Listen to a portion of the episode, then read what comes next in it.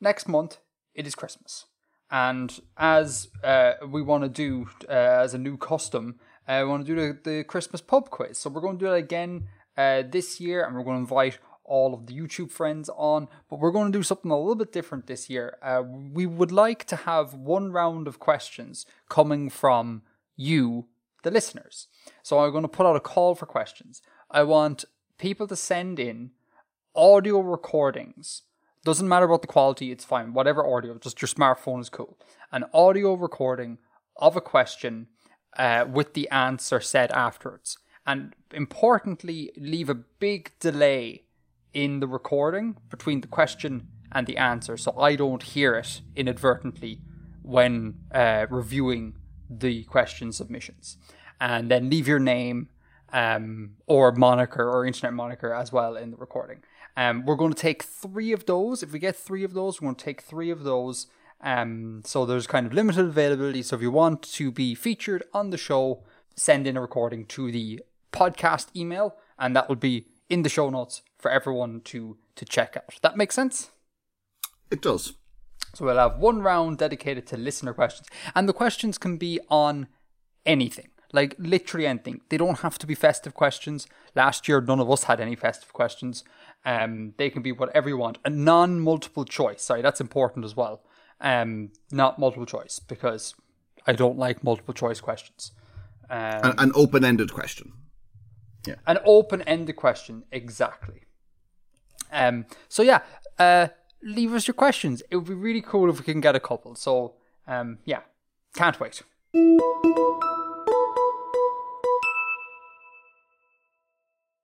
Irish accent crimes corner.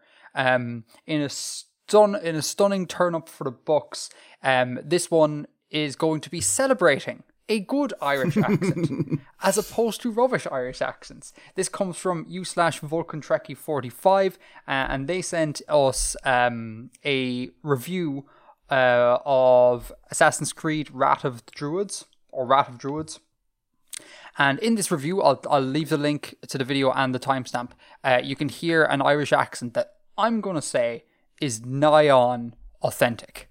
Um, it is really, really great. Not all of the accents in the game uh, are amazing. Some of them are a little bit into the hyper real land, but this one accent that again I'll link and timestamp uh, was ace. So Irish Accent Crimes Corner gives out its first award for a decent Irish accent.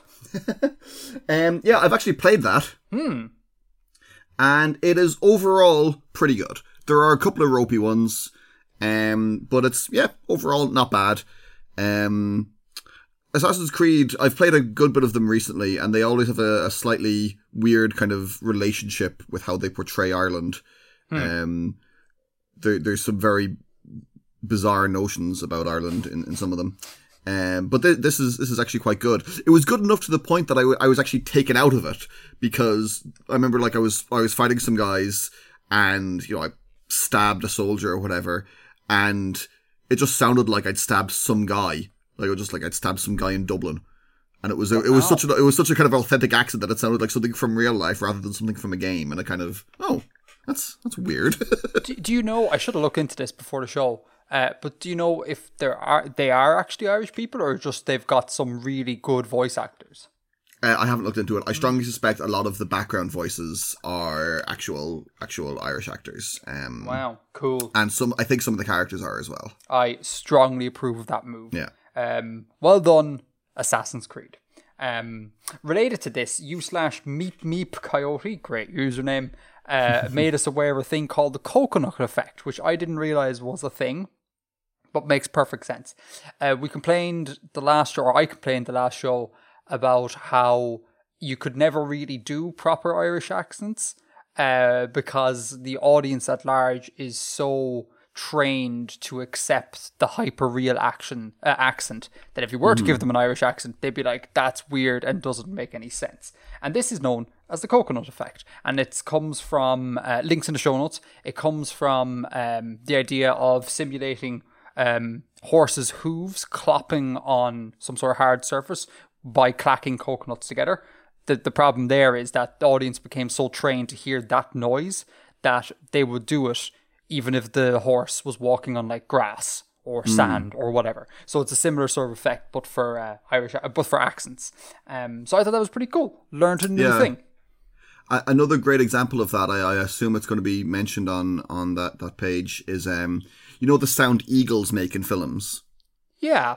Yeah, that's not the sound of an eagle. Wow. What does an eagle sound like? Do your best eagle impression, Bill. I absolutely will not. I'm actually, I'm not sure what what the, the eagle sound is, but I, as as I recall, it's something like kind of sounds goofy, and the the sound that we hear in films is actually a hawk, some kind of hawk, hmm. Wow. and which we've come to expect that as the sound of an eagle. So that's what gets put in. I was scrolling Reddit recently and I came across this post of, I'm going to say it's an elk. I'll try and find this and link it in the show notes, but I don't hold out much hope of finding it. Um, but, anyways, I think it was this elk and it was strolling by, by the road and someone was filming out of their car. And then the elk decides to make a noise. And what came out of the elk was, I'm going to say spaceship esque. Like, awesome. it was like a sci-fi sound that came out of them. So uh, I wonder, is it a thing where a good chunk of animals actually don't sound like we think they sound?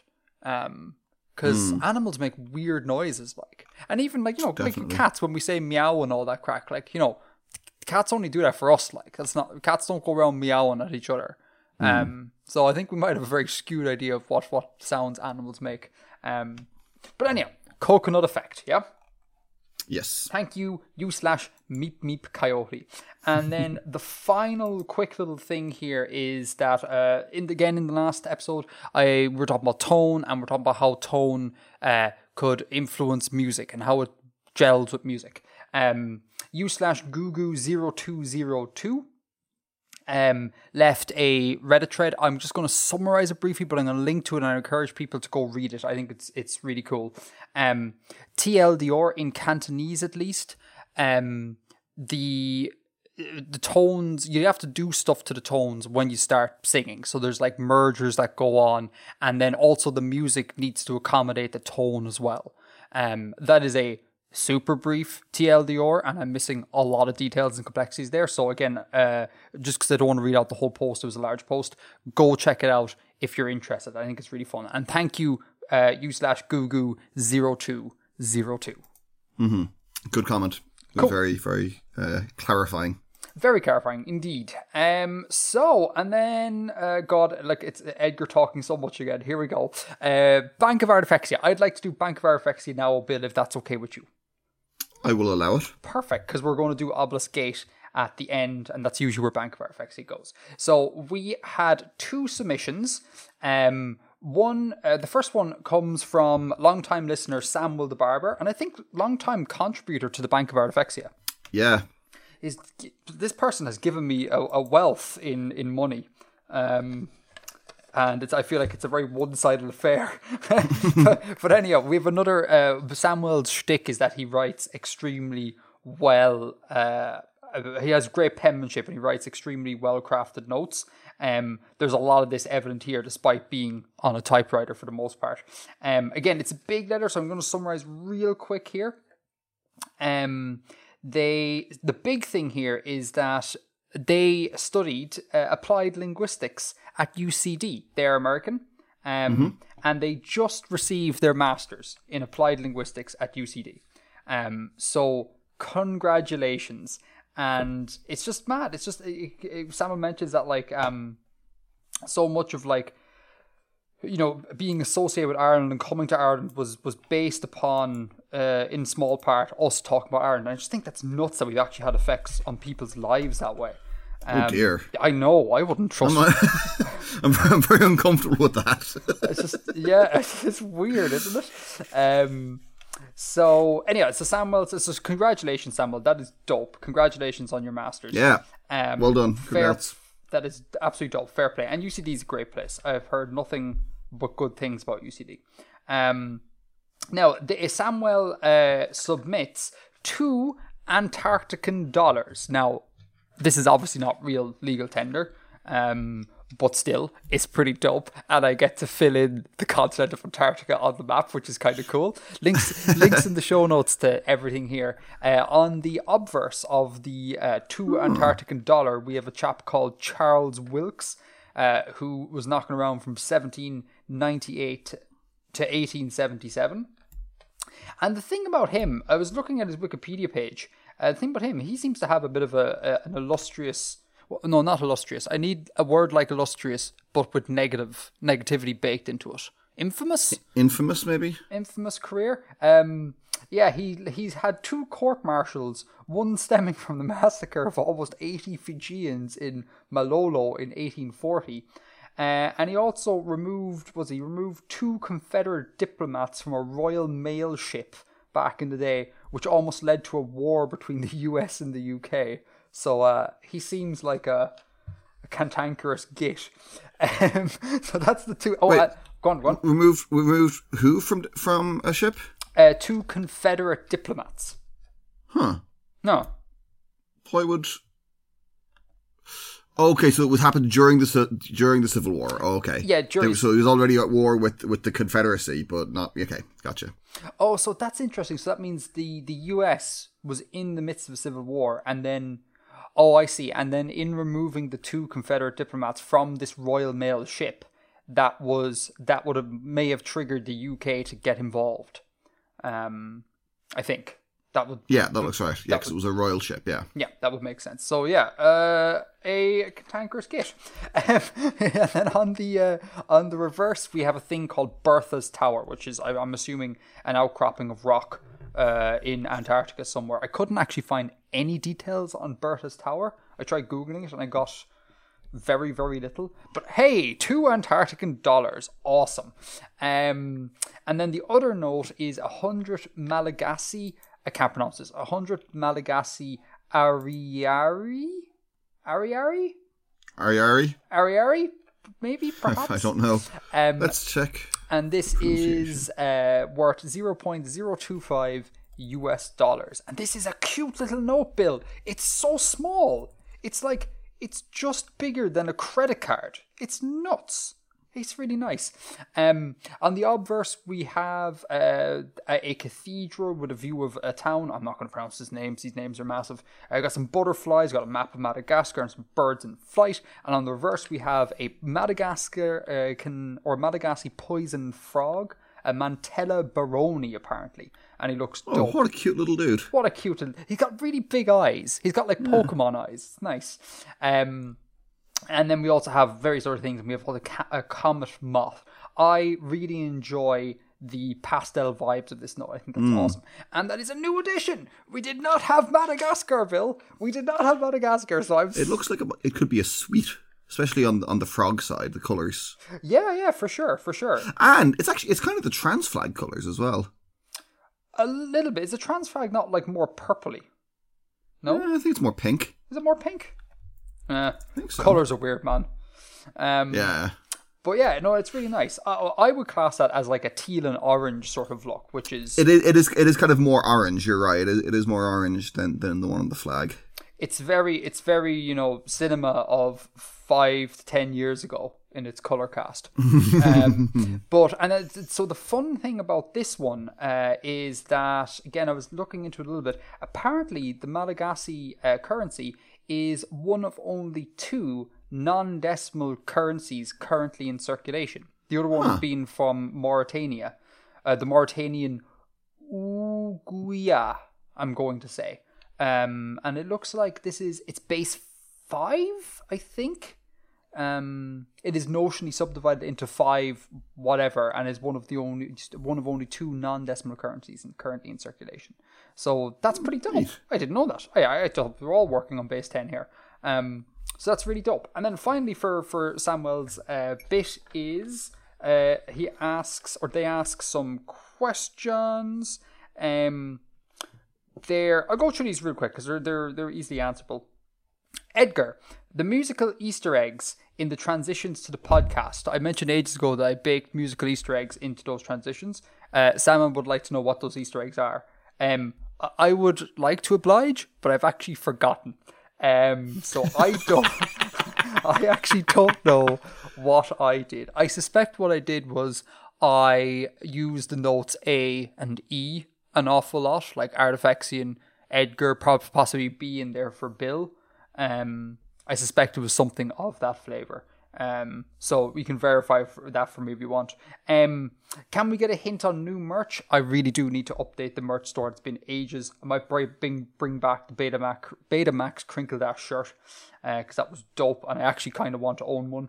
Um, the uh, is there any chance we can get audio releases to Bill's early releases?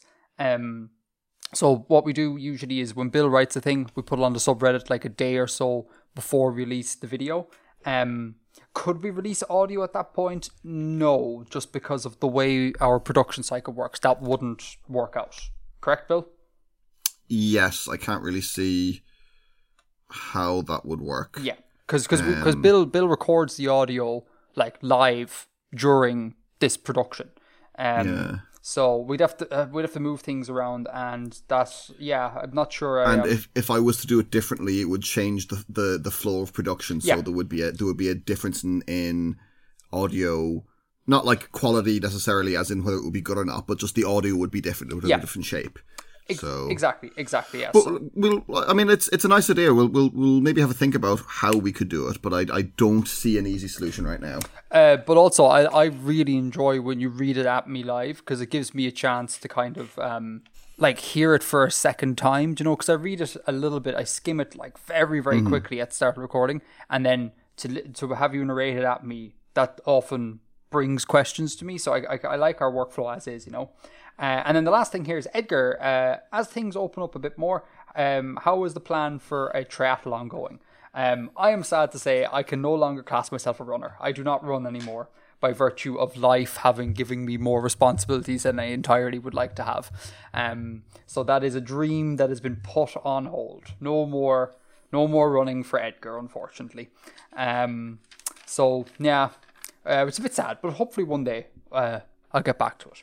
Um, mm-hmm. And that was uh, that was Samuel's uh, Samuel's submission. Thank you so. Okay, but, oh, go on, go on.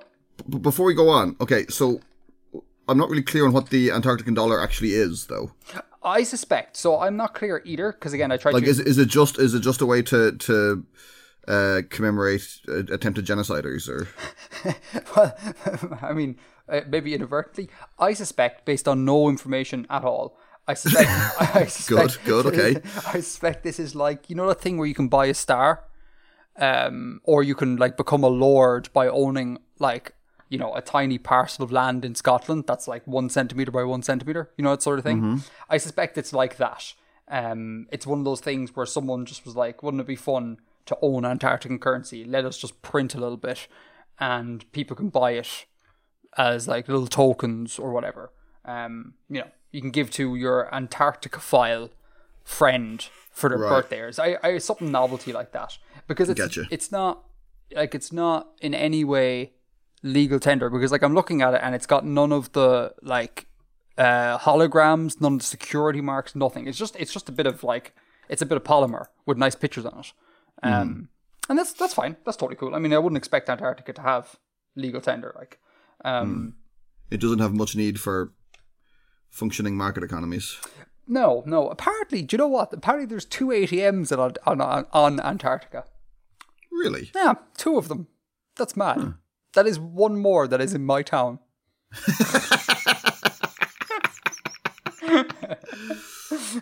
so that is thank you so much samuel and again congratulations on your masters that is Absolutely awesome.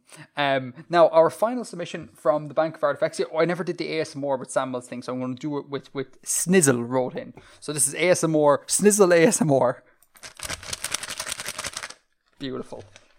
Okay, so um, Snizzle, Snizzle submitted some Israeli shekels. Now, we've already got Israeli shekels in the Bank of Artifacts, so I'm actually going to skip all of that, the reviewing of the Israeli shekels, um, and I'm going to focus on um, a question that Schnizzle asks. Um, uh, they write, lastly, as a man of faith, I am wondering um, if you had any thoughts on world building religions. Um, I think that's a really interesting question. Bill, mm-hmm. have you got any thoughts? Um, yeah, it's something I've I've played around with a bit. Um, and coming from it probably from the opposite perspective because I'm not religious. Um, but I I like the idea of like I think it's interesting to me as as someone who's non-religious to to treat them as like factually true in in in a in a world building context and and explore the the ramifications of what that would be um hmm. Which is something that has uh, uh, it hasn't really come up on anything I've presented on the on the podcast much but um just that that kind of idea that it is real and then how different cultures practice their religion is different interpretations of a of the same truth just you know changed by their culture or their by their understandings of it. So it's like there is a uh, there is a truth and then it's the reason that religions are different is because they are understood differently or they're misinterpreted or distorted by different people. Um i think that's quite a fertile quite a fertile place to start. Yeah for sure for sure. Um my experience with religious world building it's like uh, culture building isn't really my forte. Uh, I'm much more into my geofiction. Um, but I often find myself stumbling into it when conlanging. So to give an example, I um on the I do this Patreon Patreon only live stream for the main channel. Um, I'm I'm working on a conlang on that stream, and uh, I was going through person marking paradigms. So like you know I you he she that's our crack. Um, and I wanted to bake in a lot of formality and, and stuff with this stuff in in the system. And then the the question of like, well, how could you show deference to dead people came up, and then that got me thinking about like you know afterlife sort of stuff. Did a bit of research on that, and then what what ended up happening was I ended up stealing a bunch of stuff from cultures around the world, and I ended mm-hmm. up with a system where the a dead person loses their name in order to sever their links to the mortal world such that they can enter heaven or whatever heaven is in this culture um, quickly and efficiently. So the more you tie them to earth by naming them, the uh, the longer they're kind of waiting like a purgatory type jazz. Um, so they get like a, a dummy name, like a nickname. Um, like instead of like if you uh, Bill were to to die tomorrow, I wouldn't call you Bill. I'd be like the one who laughed or something like that. and that would mean that I wouldn't be tying you. Bill Hyena. Bill, Bill Hyena McGrath. Uh, and that's the thing that I think some Pacific Island uh, cultures do. Um, like it's not a novel thing on my end. Um, and then I got thinking about like um, the whole thing about like uh, how you know dying and being born are kind of very similar sort of vibes. They're like the mirror image of one of one of each other. And so I was like, oh, well, what happens if we make it so that um, young uh, people who are born, they don't get names uh, to, in this case, to not to stop them go entering heaven, but to stop gods messing with them. So like bad gods, giving them diseases and illnesses, don't give them a name, so we don't identify them, so the gods can't. They're like obscured to the gods. Um, and then from that, a whole like cornucopia stuff opened up about like how a child gets a name and when they get a name and when can it be done such to dodge the gods and then there's this kind of weird mythos around like you know child killing gods and these gods that won't let you into heaven because you have a name and this whole thing came up and without me wanting to build a religion or a mythos at all like mm. it just hmm. kind of happened um, and that happens a lot to me where I'm like, oh, I'd like to justify this thing in a language. And then I go, okay, time to start working on a religion. Uh, but I never purposely sit down to be like, I'm going to make a religion. It just it just kind of falls out of stuff. Yeah, if that makes that's, sense. Yeah, I mean, and and that's possibly a, a, good organic way to do it because it isn't a monolithic thing that exists unrelated to other aspects of culture. Exactly, it is tied in with other aspects of culture, and they they reinforce each other, um, in you know in both directions. Um, and actually, a, another point that just just occurred to me there is I think the conception we have of um, religion being a single thing that you are is is quite a specifically contemporary or you know at least you know reasonably modern Western conception. um, that it is, you know, super part of your identity, then you are either Christian or you are something else or you are some third thing. That the, and that they are totally separate. Um, that's quite a, I think, a, a, you know, Western modernist conception of things. Whereas I think in other parts of the world and in other parts of history, um, the definitions could be a bit more fluid. Do you have examples? Yeah, I mean, uh, as I understand it, it is not uncommon for for people in Japan to uh, have both kind of Christian practices and Shinto practices for an, uh, an Yeah. individual person, and there isn't. It is not necessarily perceived that there is a conflict there. I'm sure some will see that there's a conflict. Some will be more like, no, I I, I can only do this one thing, but it's you know it's not necessarily the case. Um, Yeah, that, that sorry, that makes sense. Yeah, I was aware of the, the Shinto the Shintoism um in Japan. Yeah, and I guess I guess maybe I'm struggling to think of examples, but part of me thinks that it might be a similar thing kinda here, where like old pagan rituals kinda sorta get like merged in with the Christian Yeah. thing. So you're kind of doing both at once, even though nominally now in modern times is all under the umbrella of being like a Catholic here. Um, But yeah, yeah, for sure. You can have multiple things, like, you know. Um, well, anyway, world building religion. I, I hope that was interesting, Schnizzle. Um, s- snizzle. Schnizzle. I don't know how to put it. S N I S S L E. Snissel. Uh, no, S N I S S E L. Sorry, I'm dyslexic. Um, yeah, so Snisley. Snisley, or maybe it's French and it's just like sniss, and we just don't just don't care about the rest of those letters.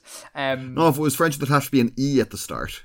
there, yeah, and there has to be an X somewhere in there as well. Hmm. Um, it's mental. Anyway, war building religions. Uh, I hope you enjoy that snizzle, and thank you for the Israeli shekels. I hope you understand that I'm I, am not going to go over it because we already have it in the Bank of Artifexia, and really the Bank of Artifexia is just a big excuse to receive snail mail and to talk about questions in the snail mail. So, uh, thank you so much for that.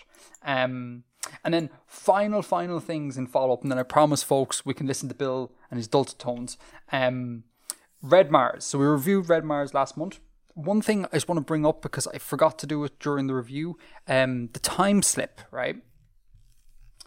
Um, this is the whole idea. The Mars's day is about forty minutes. I think it's forty minutes longer than an Earth day. And the question would be that if we were to go colonize Mars, how would we deal with that difference in time? Uh, would we just spread the difference over the course of a day, so make hours just a little bit longer, or will we keep the regular hours that we have and then just shove on like uh, the remaining time at the end of the day uh, and let it just sit there like a timeless period and then the clock start again after the timeless period to make up the difference. The red mars goes with the latter. Um, what do you think of that bill? Because i think that's a bit silly. I don't think anyone would actually do that. I think it's good. do you think it's good? Yeah. I think what we do is we just we just go there's 24 hours in the day and then just make the hour like whatever 1.02 nope. Nope. why not Nope. Because because then we'd have to reconsider a load of scientific um, definitions of things. If you if you're redefining the base unit of time of what a second is, then you know something falling at like meters per second is going to be totally totally different. So yeah, and and the, the, remember these are all engineers and scientists that that create this culture. Um, so they just Yeah. they, they keep all that stuff the same, and then there's just like oh you know there's this this bit where there's a where there's a blank. Um, and I think it's kind of reasonably well justified in the narrative as well that it's it's treated as this kind of like outside of time time. And it's it's it's kind of you know it's the the rules are a little bit relaxed. It's like a, a kind of a witching hour. Yeah for sure. The uh, narratively i'm with you 100% um i'm not sure they'd be redefining the the basic units there. You just simply call them like a martian hour. But you just for the sake of ease still have 24 of them. And you just wouldn't care that it's in fact a little bit longer. Like they would still we would still have all the constants be based on earth time. Yeah, but then why would you be using something like you'd always have to constantly remember if, if you were trying to convert into scientific units, you'd have to like take the the units you were used to dealing with, and then like have an extra step of dividing them by by whatever to turn them into scientific units. I mean, that's fair, but like that that kind of thing happens all the time. Um, Yeah, you know, but you- I'm I'm saying if they were creating it, they wouldn't want to put in that extra step. yeah, It's it's turning it a bit like imperial kind of measurement there, just like putting in this kind of extra hassle. Uh, I was actually go- I was actually going to bring up imperial units as a sort of demonstration. I was going to bring up the mile and the nautical mile and all that sort of crack. Yeah. Um, yeah, I guess I guess it's probably just because it's really alien to have a timeless period. Uh, where I'm like, that's clearly nonsense. I guess that's where my aversion to it is coming from. yeah. I, I think it's kind of an elegant solution. But the main thing is like what you said, circle back. Um, narratively works out really well. Um, like there was loads of loads of times in the book where someone they'd be having a rough day or whatever, and they'd just like they'd slip into the timeless period and they just feel a weight like lifted off them because they're like, oh, okay, so this, the day is done. I can relax for this like 40 minute period. Nothing's going to happen. Nothing ever happens in this 40 minute period. And it kind of, it became like a moment of reflection very often, if I recall correctly in the book. So narratively, it definitely, definitely works. But I- so I meant narratively from a world building point of view as well. Like I Oh. could see I could see the how that would that would arise. Yeah. Okay. Yeah. You, you've kind of convinced me. To be honest with you, the minute you brought up imperialism, I was like, okay, I'm out. do you hear? Did you hear the U? Just on a brief tangent, did you hear the UK or, or I think uh, I was going back to imperial units or something? There's there's a suggestion to do that um, in the typical kind of distract from our massive incompetence and corruption by um, appealing to jingoistic patriotism. It's completely unworkable because all all of like the the things the customs and standards and stuff are set in um metric at the moment and it takes a long time to train people so they're going to have to retrain everyone on the job and totally change the the syllabus for training new people and there's, there's, it's a massive infrastructural problem it's not just saying we're going to we're going to do this thing differently it's it's a massive massive infrastructural problem Oh, for sure, yeah. Um, I mean, I immediately thought about the the poor bloke who has to go around and change every single sign in the UK uh, on the side of a road. Like even that in in and of itself is a Yeah. massive logistical. it sucks that there is just one guy whose job that is doesn't it Bob's some man. Like Bob, Bob just doesn't give up. Like Bob lives for that sort of stuff. Um, because I mean, like it was a big. I think it was a big enough deal when we switched over to metric units. Um, I think that caused an awful lot of hassle. Just, just like the the physical act of just changing all the signage. Never mind all of the um, more abstract stuff. Um, so when I heard that, I was like, I can't believe a country like as big and with as many signs as the UK are gonna are gonna think to do that. Like that's nuts. Like and um, also like while I'm sure it was a massive hassle, we had the benefit of it being the international norm and being a member of the European Union and them having an infrastructure to kind of absorb that and, and assist with that as opposed to being one country that no one is going to help with this problem um trying to do it by themselves and like have all the thing of having to still deal with everyone else using the the imperial or using the metric and yeah no it's it's it's a it's a nonsense it's an absolute nonsense it's weird. It's weird. I, I find sorry, this tangent. I don't think it'll happen No, nor do I. I hope not, anyways, because that, that just seems insane. Um, the what was I going to say? Um, oh crap! What was I going to say? Oh yeah, the th- uh, the thing I, I, I still find really strange is that like there's still this sort of double think that goes on in this country where like we use the metric system, um, for like just about everything, like barring weight and some other stuff. Like everyone here gives their weight in pounds and stones and not kilograms. And I'm like one of the weird people who like kind of refuses to do that. So I'm always like, I weigh 57 kilograms. And then people look at me like, well, what's that in real measurements? I'm like, no, no, no, no. These are the real measurements. It's really strange that like there's just this holdover. Um, because everyone talks in kilometers and kilometers per hour, but no one talks in kilograms. It's weird. I I think of of distance more readily in miles than in meters. And I think of height. Deal. I don't think of height in, in, in metric terms. I think of height in, in, in feet. Height, height is another one. I, I, I do think of height. Again, I force myself to do this because it's like this makes no sense.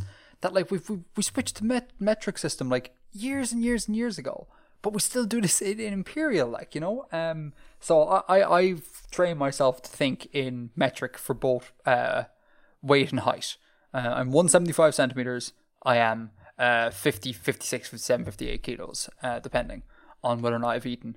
Um, but and but thinking in miles, that's that's weird, man. That is very weird. See, because I know where um I know like roughly a mile from my house is, but I I because I remember I I dro- went for a drive with my dad one day and I was going to see how how far do we have to go before it's a mile, and that's when it was still miles, and I just I've never done that with kilometers. I guess I guess because of my running past, Yeah, You know, yeah, that makes more sense. when you do a lot of 5Ks, you begin to think in terms of 5Ks. Um, yeah. And also with my house, I just turned into a really boring digression. I'll stop in a second. Where I currently live, it's really fun. Uh, the exact kilometer mark is uh, from my front door is delineated by a set of uh, speed signs. So, like, literally a thousand meters from my front door, there are two signs that say 60 kilometers per hour. And so it's a very easy sort of visual aid that you're like, oh, it's from here to the signs, exact kilometer. Um, anyhow, sorry, that was just that may even be cut. That was so dull. Um, so uh, Red Mars time slip. Uh, the other thing uh, that uh, you slash Rick Nine brought up in the subreddit was that they um, they found the biggest issue uh, for them um, with with Red Mars was the age serum, and how they felt it was used as kind of like a hand wavy sort of thing, so that uh, the author didn't have to invent new characters. Because the, the whole thing is about terraforming Mars, and terraforming is a process that takes hundreds, maybe thousands of years, and because of that, all these characters would die off all the time, and we'd have to have new ones come in the whole time uh, to take us through the story. And they found that the age serum, one of the problems they had with the age serum is that it was this sort of hand wavy sort of thing. Um, I'd be interested to get your thoughts on that, Bill. What what do you think? Did you did you find the age serum to be a bit of a gimmick or a bit of a hand wave? What do you think? No, never, never struck me that way. Um, and I think it it does it it provides a lot of the pressure for for how things develop on Earth within the story. Yeah, that that is the exact thing I was going to say because it, it, it I was thinking uh, when Rick Nine wrote this comment, I was thinking about the Sanderson's law about like magic shouldn't be used to uh, solve problems, should be used to create problems. Um, Now, there's an argument here that uh, Robinson is solving a problem. The idea of, char- of characters, our lives don't span one terraforming. We do not live for one terraforming event. So you, you could argue that that's uh, solving that problem. But it, like you say, it, it's also creating a huge sort of class divide and creating conflict and interesting narrative going on between like Earth and Mars, and like Earth are the have-nots because they don't have this age serum, and Mars are the haves because they do, and that's that's interesting because like Earth is like it has all the infrastructure that like you know Earth has, but Mars is quite barren at least now, so it kind of places the sort of uh, the valuable thing is on the barren, undeveloped place as opposed to like the hyper developed place, and it just it sets up an interesting sort of conflict. Um, so that, so for me, that's why when I was reading it, I didn't it didn't stick it didn't stick out to me at all. And I pointed out to Rick Nine in the in the Reddit, and I think it's a, a dare I say a fairly decent comment. Um, if Robinson had to continuously come up with new characters, he'd run the risk of kind of character bloat, like uh, kind of happens in Game of Thrones, where it's just really hard to keep track of all the named characters. And you're like, okay, so who is this person? And they're related to this person, how and what happened? And who's dead and who's not dead, that can be quite hard to follow. And again, if we're going to span one terraforming event, you'd imagine it's going to be, you know, s- several generations. So like a ton of, you have to come up with a ton of characters. Now, Rick Nine did say that that kind of happens anyways in the later books. I didn't read them, so, so It don't. very much does, yeah. But I'd imagine that problem will be compounded even further if we have no age serum here, and it would be a problem that I think might alienate a reader. Um, because there's a whole host of people who just they do not read fantasy novels at all because they just can't get into all of these named characters. They just find it way too much. Um, and I think Red Mars would fall in that category of being way too much for a non like sci-fi nerd. Um, but that being said, I take Rick Nine's point. It it's definitely magic that solves a problem there. Um, but I think there's benefits to it as well. Mm-hmm. Yeah. Sure. And with that, I am done talking. No more Edgar. It's finito. right, shall we go into main topic and we'll we'll hear some warbling. Let's.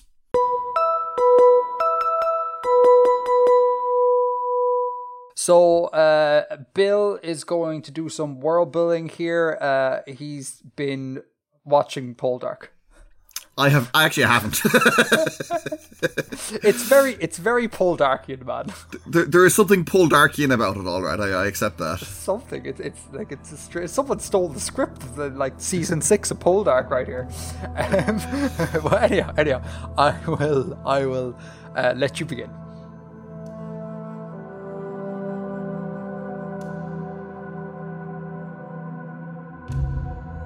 Jens here. Please deliver to your client my extreme dissatisfaction with the outcome of our recent business. The mine in Outer Anches has proven to be a nightmare and a parasite to our coffers. I was assured a worthy investment and guaranteed healthy returns. On this front, the mine has not delivered, and his words have been untrue. It is now a full year since we took ownership of this folly not only has it failed to generate a single coin in profit, we have in fact spent nearly a quarter of our initial investment again to simply keep the cursed pit functioning. Is this manner how you treat all those with whom you deal? Let me enumerate the difficulties we have had with this business, and you may judge for yourself whether your client has been entirely scrupulous. Firstly, we were told that the mine had recently been outfitted with the latest equipment. It was specifically assured that a new pump had been installed, alongside heavy duty drills and hammers. These indeed had been installed the previous season. However, they were leased from a Tamari supplier, not purchased. This I learned only in a letter from the mine captain. When we began operation after the purchase, we learned that the equipment had been repossessed by the supplier and thus we were working at far below the output we had come to expect, based upon your client's figures, and we have spent significant capital in replacing the machinery. Secondly, the rates offered for purchase of the ore by local smelters were not those suggested to us by your client. It has become apparent that the local mine owners are members of a collective, membership of which is required to avail of the favourable rates for the purchase of ore. As an independent business, operating from Lansk and unable to partake in such fraternity, we were unable to sell our already reduced product at these prices, thus, a further reduction to our meagre margins. The company smelters either will simply not accept outside business, or will charge such fees for the transport of ore as to make it impractical for us, given our remote location. Thirdly, I was of the belief that, as is custom elsewhere in the Anches, the human labour of this mine would be acquired as an asset. I expressed this belief on several occasions in communication and in speech with your client, and at no point did he disabuse me of the notion. Given the disastrous performance of the operation so far, we had hoped to recoup our losses by relocating the workers to other labour. I have since learned that the miners are prevented from seeking other employment while our mine is operational. However, should we cease activity, they are in effect free to seek employment elsewhere. Again, being a small independent business at some remove from the site, we lack the ability to enforce this issue, particularly in a province so deeply contested between the companies. I have no conclusion other than your client knowingly misled us about the acquisition of the human capital at the mine. Finally, I would note that the mine captain himself was unaware of not only the specifics, but the actual fact of his mine's sale, and it was only with difficulty and persistence that he was able to contact us at all. This suggests to us that your client has a general habit of dishonesty and fraudulent dealings. We have no great expectation of satisfaction in this matter. All the evidence suggests that your client is a scoundrel and a mountebank. An honest resolution of this difficulty is not possible. we will be making this affair known to all those we deal with. Having acted with honesty, we feel no loss of honour or standing in the deceit we suffered. All such lands squarely at the feet of your client.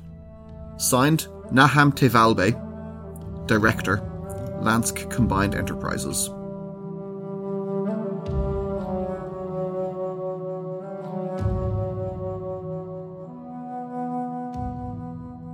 Cool. Uh, again, very, very Poldarkian. Um, Yes. Super It, Poldarkian. it, it, it occurred to me as I was writing it, and was- uh, as I was writing it, I, I was kind of drawing on things from what I remember to, to flesh it out. Um, do you want to give us the summary? Um, so Naham, the the author of this of this letter, is um the director of a small uh business in Lansk. Um, it's actually formed kind of from some um aristocrats uh, combining their their business interests. So it's not a company on the scale of the Tamar company. Um, it's much much smaller. Um, and so he, yeah, he's the director of this, and he bought a mine abroad in the outer Anches, um, and was sort of swindled in the purchase of this mine. sort of. And this is his letter of complaint. And and so um, he is writing this letter to not to the person who swindled them, but to their employer. What's that dynamic about? Uh, More, more like to no, not to their employer. It's more like to to, to his lawyer, to his lawyer. Oh, yeah, sorry. Yeah, that would make sense. That would make sense. Yeah. And then his what, business agent. a- and what is the why did this swindling occur? Was your man just like that's what his shtick is? Like he he scams people out of a bunch of money, or is there some greater thing here? Uh, that remains to be seen. Hmm. As in, I need to pick that out of the narrative, or there will be further writing. Uh, as in, Bill needs to decide. cool. I, I, I merely present a, a snapshot, uh, a, a document from from the world, and I don't always know everything that's happening in connection to it. That's fair. That's fair. Um, and uh, so Yen Yensier, um, Jens is the business agent. Yeah. is the business agent. Yensier and Naham, how, we have not met those before. New names. No, these, these are all new characters. These All are all totally new characters. Cool, cool, cool. Um, yeah, my overarching point about this is that I think this is really funny. like the, the bit down, like I, I, I genuinely had to stop myself from laughing to ruin the recording because the bit you wrote at the end where you're like, finally, I would note that the mine captain himself was unaware not only of the specifics but but the actual fact of the mine sale. just that's just really well written. It's really funny. Because can you imagine being like some bloke who's like, I don't know, some bloke working in Mackie D's, right? And all around him, everything changes to be like Burger King paraphernalia. And he's just standing there completely unaware that there's been a change of ownership.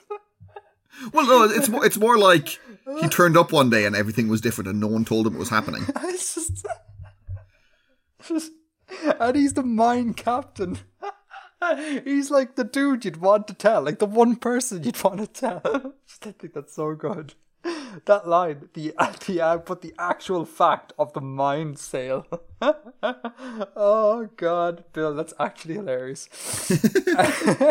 okay, but aside from that, the um the points, uh, a few quick points. None, of, most of which aren't actually related to the actual piece, but just things that popped up while you're reading. Um, You say here in the first paragraph, not only has it uh, failed to generate a single coin in profit, etc. Um, just the word coin there got me thinking about. Uh, I want to put in a request for future writings on the monetary system of uh, these people. Sure. I would love to see something like that. Or maybe, I don't know, maybe there's something like there's a change of coinage uh, to commemorate some character. And we could learn about this new character, famous person, and this the printing of coins and like how they work and things like that. Um, yeah, that would be extremely interesting. Let me make a note of that. Um, a single coin of profit. it's because the mine captain doesn't know what's going on. No, like he's he's a competent mine captain. He's keeping the mine running insofar as he can under the circumstances. Just the owners didn't tell him they were selling it. do, you know, do, do you know that meme where I'm going to describe it poorly, but it's like the the burning house meme? Do you know that? Like it's a dude and the house is burning around him, and he's like everything's fine It's it's a dog. or whatever, whatever. That meme, you know that meme? Yeah, yeah, yeah. Yeah, that's the mine captain. he's just there. He's just doing his job, keeping stuff going, and he's oblivious to the absolute chaos. I just think it's so good. Poor mine captain. We need to get him as a named character, Bill. uh, okay, another point I had there was um, Thirdly, I was of the belief that, as is custom elsewhere in Anches, the human labour of this mine would be acquired as an asset. So I just want to probe a little bit into this. Um, is this is this like a quasi slavery deal, or is this a you buy the mine, you own the employees, you can use those employees f- for what you want. They become your employees. Or is it like you literally own these humans? Because later on, you say stuff like human capital and things like that. So it implies, uh, or at least it read to me as being slavery esque. Uh, is that the case? Yes. Yes. So so so you buy the mine and you buy a heap of slaves. They're they're not uh they're not slaves in like a ch- uh, chattel kind of sense. Um, but uh, the the conditions would probably be considered slavery in a modern context. They they they are paid. Um. Uh, and as as is pointed out here, the ones here actually have a, a slightly better deal than what he was expecting. He was expecting that if he bought them, he would kind of own their labor, that he would have kind of control of their their contracts of indenture or whatever. And yeah, so and if he wanted to, he could make someone of them a fisherman, and that'd be fine. He could do that. But that turns out that that's not actually the case as Yes. per the contract Yes. he signed. Yeah. Yeah. And he he he and the rest of the Lansk Combined Enterprises um board or whatever were were of the belief that in the Anches this is what you did that you you owned the employees or at the minimum you, you owned their labor um so it's not quite that as long as the mine is operating they can't go anywhere else um and so if he shuts down the mine to to but and he doesn't have the right to move them around um as he, as he had hoped to do. Um and if he shuts down the mine then they're they're free. They they can go to work somewhere else. See, when you describe it there, that sounds incredibly not funny, but the way you've written it is again hilarious. I just for for the listeners, I'd like to read this bit out again. I'm going to laugh my way through this. I'm really sorry, but I just think the rhythm of this is really great. So Bill says, given the disastrous performance of the operation so far, we had hoped to recoup our losses by relocating the workers to other labour. I have since learned that the miners are prevented from seeking other employment, while our mine is operational. Semicolon. However, should we cease activity, they are in effect free to seek employment elsewhere. And I just love the in effect. they are, as you may well know. oh, this is so good. It's so good. Uh, come here. Is is um is your is your man Jens here? Is he a bit of an idiot? Like, like has he been conned by a real good con man, or is this some like? you um, you mean Naham sorry, yeah, I mean Naham. Sorry, sorry, my fault. Yeah, the writer of this letter is he a bit of an idiot, or uh, has he been conned by a really good con man? Because it, it it reads kind of like he's I don't know like a moneyed person who was all like, I'm going to go off and own a mine. Um, like on like on Kitchen Nightmares, people are constantly being like, "I'm going to own a restaurant just because I have money," and they're crap at it because they have no idea of how it works. It reads a little bit like that, where it's like, "Today I want to own a mine," and they've no confidence in it, and they just get screwed left, right, and center.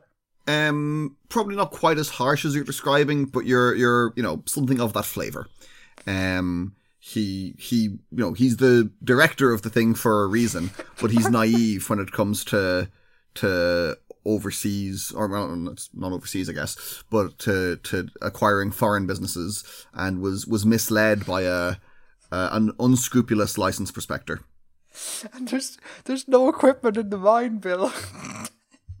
he shows up day one, and there's not a. he he's never actually been there oh, he's never been. He's never actually been. No, it's it's it's he's entirely uh, directed from from Lansk. Wait, so He hasn't wait, actually- hold on. So does does the poor does our friend the poor mine captain show up for work on a Monday morning and suddenly there's no equipment anywhere?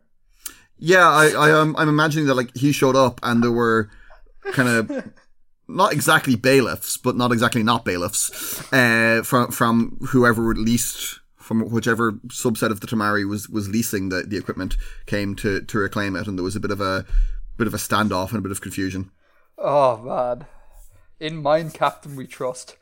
Um, the fi- final point here I have is just just a clarification of terms here. Uh, At the end, um, you say we have uh, we have no great expectation of satisfaction in this matter. All the evidence suggests that your client is a scoundrel and a mountebank. Yeah. What's a mountebank? I've never heard that word before. Uh, mountebank is like a, a con man. Really? I'm assuming that's quite archaic. Uh, somewhat, I guess. When's the last time you called someone a mount- mountebank in earnest? Me, personally. Yeah. I mean, I call my dog a mountebank quite often. Do you really? Yeah, but I mean, I, I, I, I, insult her with a lot of, lot of obscure words. Um, that is actually really cute. I call her a scoundrel quite often. Uh, um, yeah, I guess it's kind of maybe 1700s. I don't know. Yeah, that's that's that's mad. You're so It's, but anachronistic. no, it's it's it's it's a word that's in use. You're you're so wonderfully anachronistic. Do you know that? it's just Well, I, I, gas. I'm I'm writing for the for the setting. you you are, but you, but you but in all fairness, Bill, you are still wonderfully anachronistic. Like you're you you- you listen to your hyper pop dressed in your like uh ye olde. Um, I don't want to use bad adjectives here, but ye olde like men's formal wear. Do you know? Your smoking jacket. No one wears a smoking jacket anymore on a day to day basis. And there was that one picture you had with I don't wear it on a day to day basis. Bill. Don't dispel these. Don't dispel this notion I have. Don't disabuse you of this notion. and there's that one time you wore that like ruffled jacket that was like straight out of the 1700s or ruffled shirt. You sent I have no memory of. I don't, I've never owned one of those. Oh, but you sent in a picture to the show, and you were in your you were in like a velvet smoking jacket with like a, a- a frilly shirt. I'm pretty sure I wasn't in a frilly shirt, Edgar. Oh, in my mind, in my mind, I think it was a frilly shirt. I just, I just love the notion of again. There's hyperpop playing in the background, and you're wearing a smoking jacket and a frilly shirt, and shouting the word mountebank at your dog. I think that's hilarious.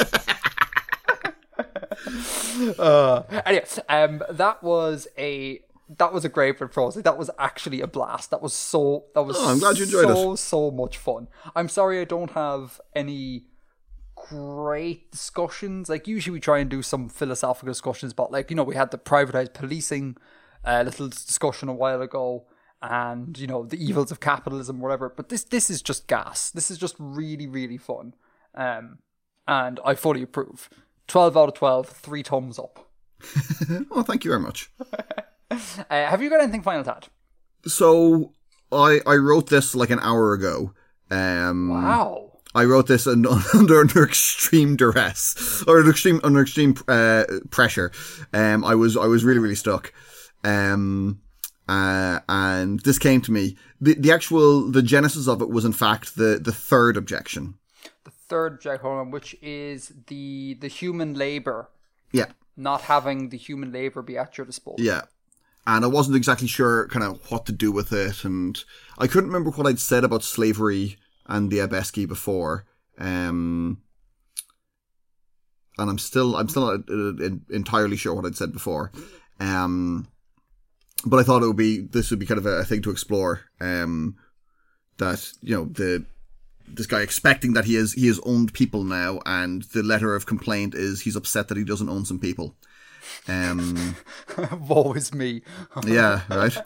Um, that that's where that's where it came from, and I sat down to write it, and I was, uh, I had I kind of started off a few different ways, um, and I kind of came up with a few different things for him to be annoyed about, um, and then I remembered, and this became the basis of, uh, not everything, but it, it certainly informed my structure here. The oldest known letter of complaint. Oh, is okay. I, I've vague memories of some sort of like some I don't know Mesopotamian like clay tablet banging on about how bushels of wheat weren't supplied or some no something like that. Is that in any way correct? You're you're largely there. Hmm. So uh, this is a bit, of a meme. Um, it's the complaint tablet to Ea Nasir, Nice. The complaint is- tablet. which is a clay tablet that was sent to ancient Ur, the city of Ur, written in 1750 BC or thereabouts. And it's a complaint to a merchant named Ea Nasir from a customer named Nani. And it's about uh, substandard copper and um, being rude to his servant. Nice. On the subject of, of complaint tablets, I write all of my complaints on tablets, Bill. I'll have you know. Um, the I, as part of my college studies, uh, as part of our college studies. Well, actually, no. Did you probably didn't have to do this? Did you do chamber music? No. No. Well, kind of, not in the same way you did. Okay, so uh, uh, Bill was a composer. I was an instrumentalist. Instrumentalist had to do a thing called chamber music, which is basically you form a group and you play with other musicians. Simple. Um, and I, uh, my group was uh, myself and one of my best friends in college, um, a singer. And w- uh, one of the pieces we performed was called "Letters from uh, Composers." I'll leave links in the show notes. And it's ba- it's by this guy Dominick Argento, who basically took letters from composers and made music out of it. And one of my favorite movements or favorite pieces in it was a letter that J.S. Bach wrote to a town council complaining that some dude got married out of the jurisdiction of the town and because of doing that he didn't want to pay Bach whatever fees he had due and Bach makes a big rambling thing of it. And I just love, I'll read out some of the lyrics here and go listen to it because in song form, it's bloody hilarious because it's so over the top once you sing a letter of complaint. Um, but it goes, Magnificent, most honourable gentlemen, our wise and learned counsellors, distinguished lords and patrons, etc., etc., etc. Uh, may it please you to condescend to hear how Herr Johannes Friedrich Eitelwein, a merchant in the town of Leipzig, was married on the 12th of August of the present year out of town, and therefore thinks himself entitled to withhold from us the fees due in all such cases, and has made bold to disregard our many kind reminders. And it goes on. And listen to that listen to that being sung, and it's actually hilarious. Because again the singer has the singer has to sing, etc etc etc it's just it's just such it's so fun and i particularly enjoyed it because like you know we'd all do our chamber music exams like these group performances on largely the same day and like before us there'd be some people coming in playing like real hoity-toity um like pff, I don't know, like a Brahms piano trio, something like like serious music. And there's myself, um, my best mate. Uh, both of us may have had dreadlocks at the time. Rock up on stage, and and then just sing about sing about Bach's dispute with t- with with this guy Herr Johannes Friedrich Eitelwein, and take it with all the seriousness that classical music deserves, but just just with these words, it was gas. So yeah, that's that's my uh, contribution to complaints complaint tablet corner. Um, just that thing about about the kind of the seriousness, um, versus the humor. I I always I have this really strong memory of going to the opera with you. Do you remember this? No, To see Albert Herring. no. So it's it was it was I think it was the year we lived together, and uh, the college put on a production of Albert Herring by uh, Benjamin Britten, and it was in it was in the Project Art Centre in Dublin. Oh man, I have completely blocked that from my memory.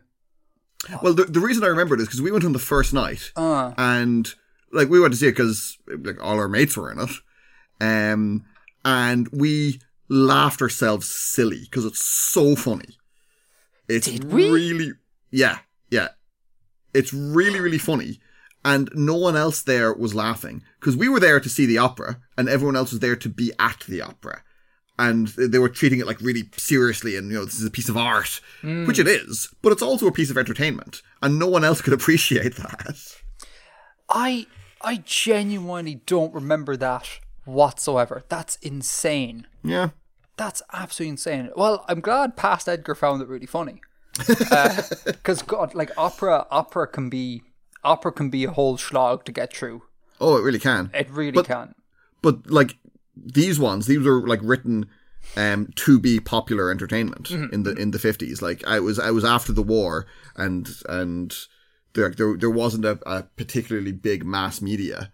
Uh, there was radio and stuff, but this was like kind of it was it was culture, but it was also entertainment, and it was written to be funny, and it was it was meant to be for anyone to be able to, to go and see and enjoy. Yeah, and, and I think I think as well though, like uh, people people do think of classical music as being um like a little bit super serious and stuff, but like Yeah. y- y- you can pick any composer, and I absolutely guarantee you there's going to be works that they've uh, created that are just complete like satire or nonsense. Like the fa- the famous example is uh, Mozart has a fugue. Uh, I think it's a fugue. Oh, I might need to correct myself on that. Um, uh, that's entitled Leck mich im Arsch. Uh, I don't think it's a fugue, but yeah, I, know- I know the thing you're talking about. is, Yeah, it a, is it a canon? Is it a canon? I, hold on, we need to Google this. it's a round It's a round. There we go. Uh, and Leck mich, Leck mich im Arsch canon round. Yeah. in in German means it basically means kiss my ass. Um, and it's like he does this in like you know what we'll consider like a really like super cultured form factor or whatever, and it's just Mozart just being like whatever a twenty something year old uh, looper, you know, just doing the thing. And yeah, I think sometimes classical music takes itself a little bit too seriously, and that was part of myself. That myself and my friend, we were kind of like, we'd really like to do something that really isn't that serious, because after all, we're just doing exams here. It's not like we're performing for royalty. So we're like, let's just do something that's great fun. So we decided on complaint letters written by long dead composers. Yeah, that's great. I'm gonna definitely gonna have to look that up. It's it's fantastic. It's absolutely great. Um, so uh, So that was that. that was that. Um, yeah, um, that's what else was there? yeah. in the letter? else? Um, does the significance of, of this uh, of this line or this sentence come across? Um, so again, in the third paragraph, again, being a small independent business at some remove from the site, we lack the ability to enforce this issue, particularly in a province so deeply contested between the companies.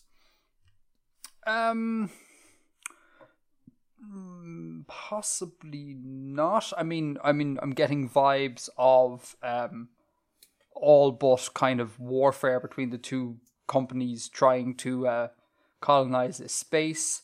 Um, no, what's what's the significance? So um, you're you're right that the, the, the various companies are kind of present here and they're present in force and they will use force um, if necessary.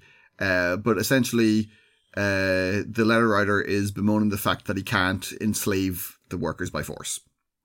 He's, they're too far away, and it wouldn't be it wouldn't be possible um, for kind of like directly like militaristic reasons. He couldn't bring a uh, a, a ship, an armed ship there, um, because he would probably get uh, fired upon by the companies, and he doesn't have the the authority, or he doesn't have the ability to assert authority in that in that setting. Could he not just hire someone from the companies? in theory. Whether whether they would whether they would do that is not clear. Whether he would have the money to do that is not clear. Um, whether that would be a good business move for them isn't clear. yeah, they might just treat it as being like small fries. It's like who cares if a local mine somewhere is having procedural issues, if you will. Yeah. Like They would probably be more interested in actually acquiring the mine themselves then. Yeah, uh, come here. Quick question: What is the mine mining? Bitcoin, Uh, NFTs. NFTs, exactly. Uh, I've, I don't know. Okay, the, Copper. Copper. Okay. Let's say. um, uh, but like no no fantasy thing here, no fantasy element, just a regular real world metal. Yeah, yeah, yeah, yeah, yeah. Cool, cool, cool. Um, all right, great work, sir. Um, yeah, I think, I think that is everything. I enjoyed. We lolled. We talked about classical music. What, what more could you want? Uh, onwards to Green Room.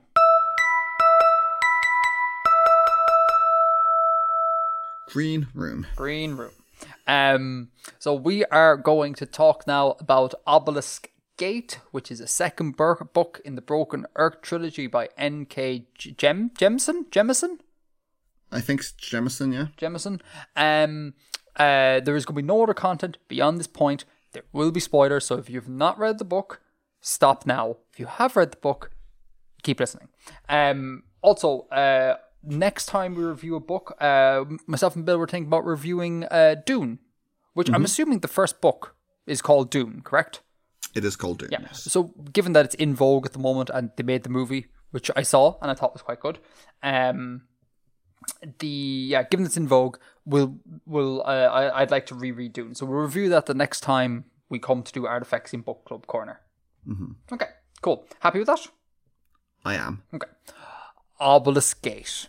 Do you want to give a summary and then maybe some of your thoughts, Bill?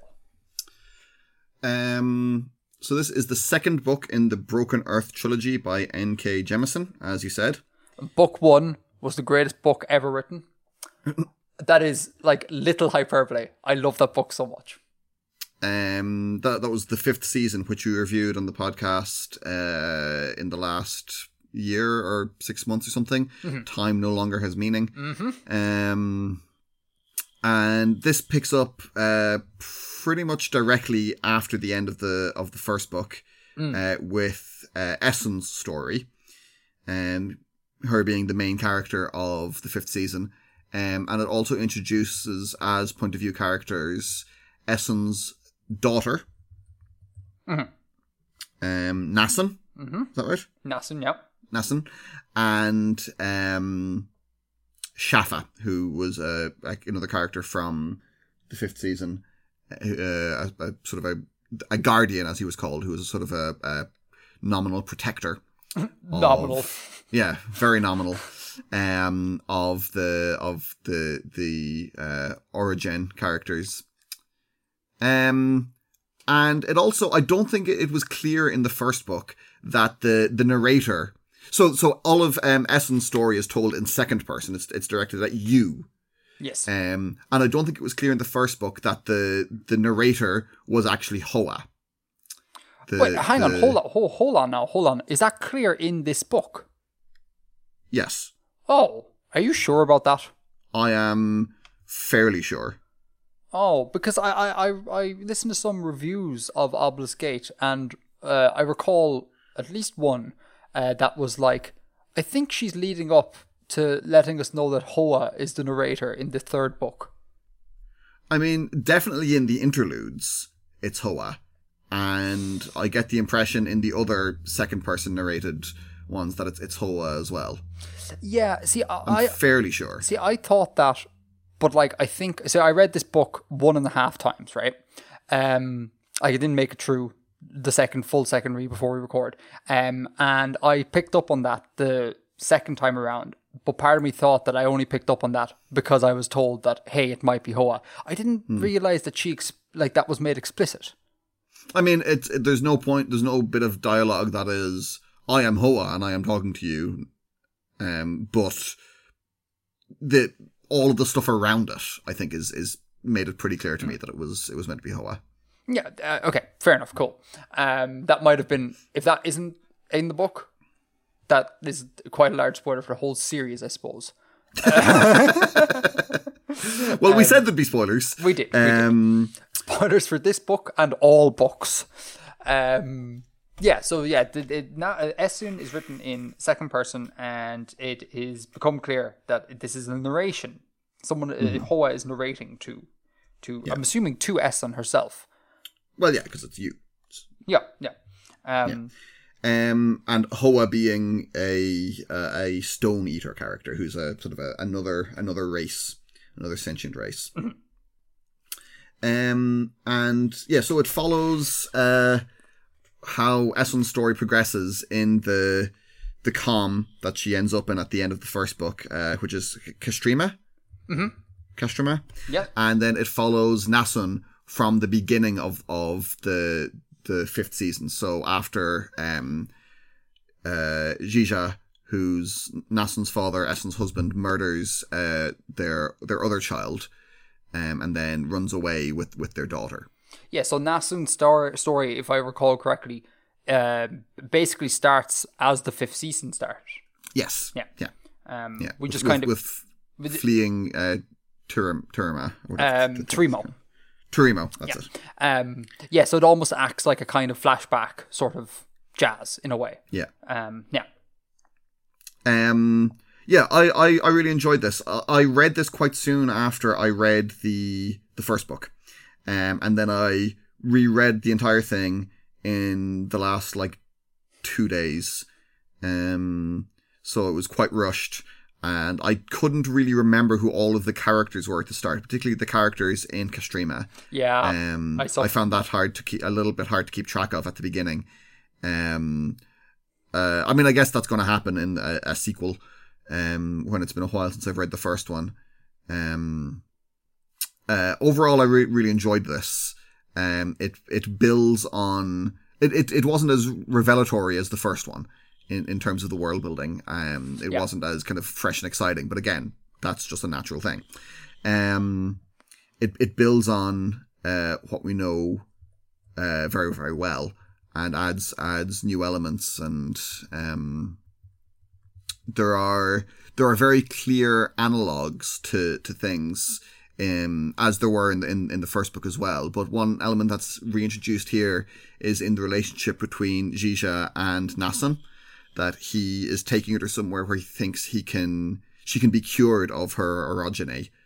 Um, uh, and that's a very a very obvious uh, an analog or allusion to queer conversion therapy. yeah, yeah, Um, for sure. Uh, and it's you know it's it's portrayed as a, an an equally an equally abusive intent. This book definitely keeps up the vibes of extreme abuse. Yeah, yeah. Uh, that has not abated with the second book.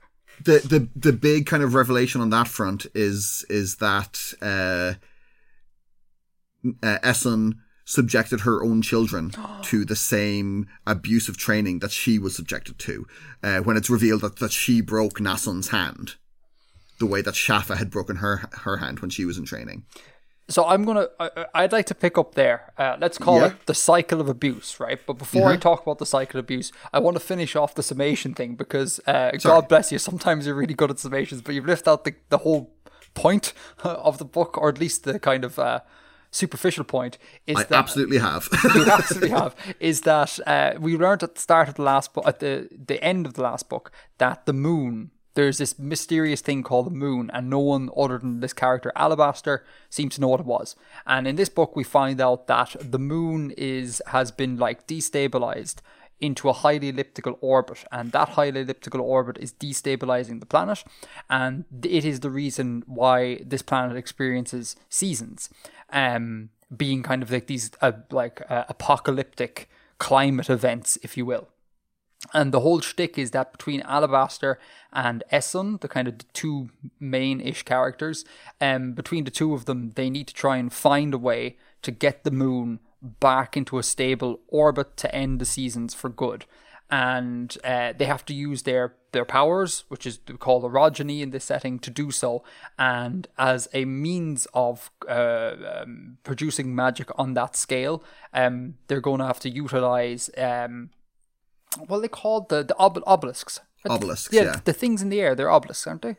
yeah. Yeah, they're going to have to use these like structures called obelisks that float in the air in connection with this thing called the obelisk gate, which, as far as I can tell, was this giant ass hole that cuts through the planet.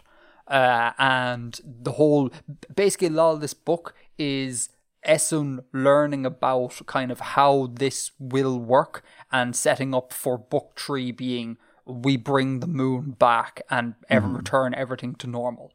Um, and so that's the, a large part of it. And Alabaster is being eaten away. He's being turned into stone. So he'll, I'm assuming, soon become not of any use to anyone. Oh, in fact, actually, does he die in this book?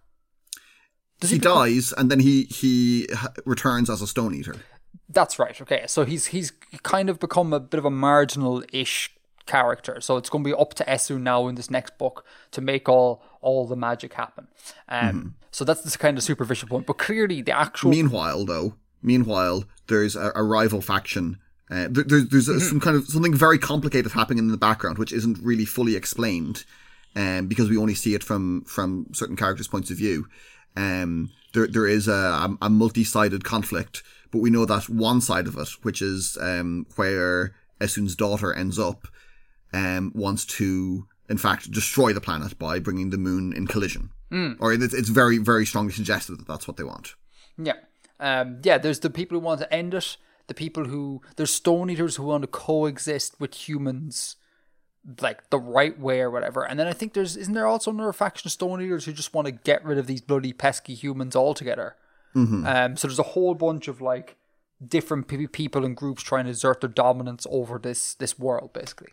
Um, yeah, but, so, but again, that, that's the superficial sort of thing. What this book, what I think this book very clearly is about, is actually about, is uh, the story of cycles of abuse.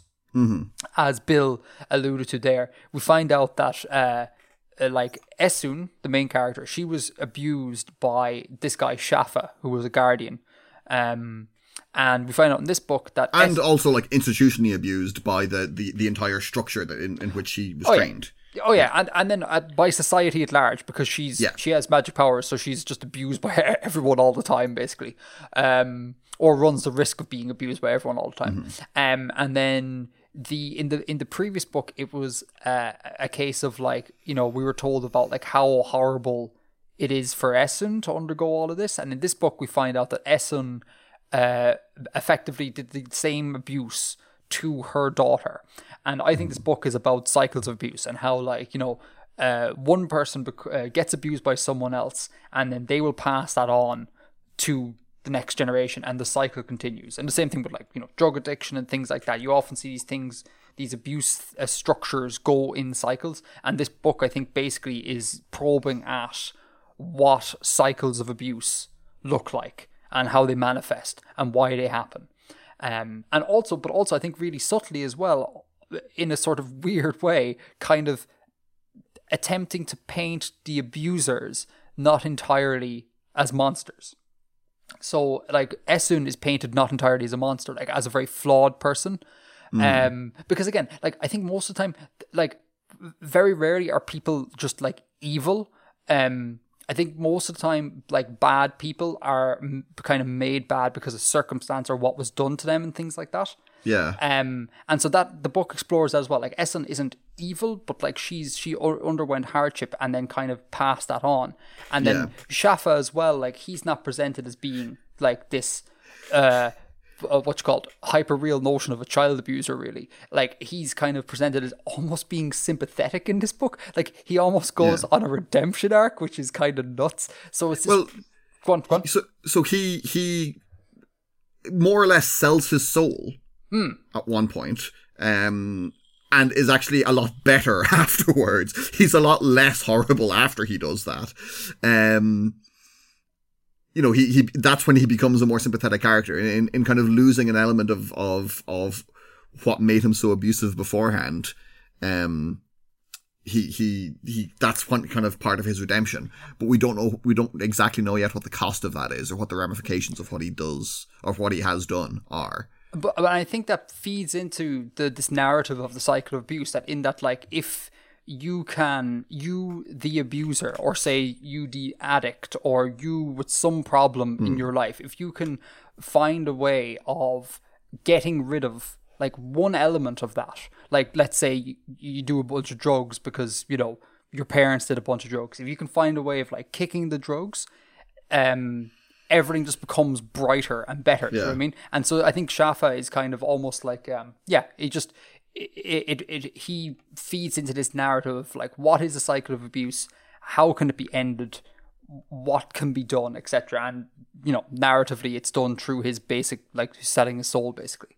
Um, and I thought that was really interesting. Um, I actually didn't really care at all for um, the moon stuff and the obelisk gate and all the magic. Like this was kind of read more like just like a an interpersonal uh, book about the rela- Yeah. the relations close relatives in a way go to, be it biological or not.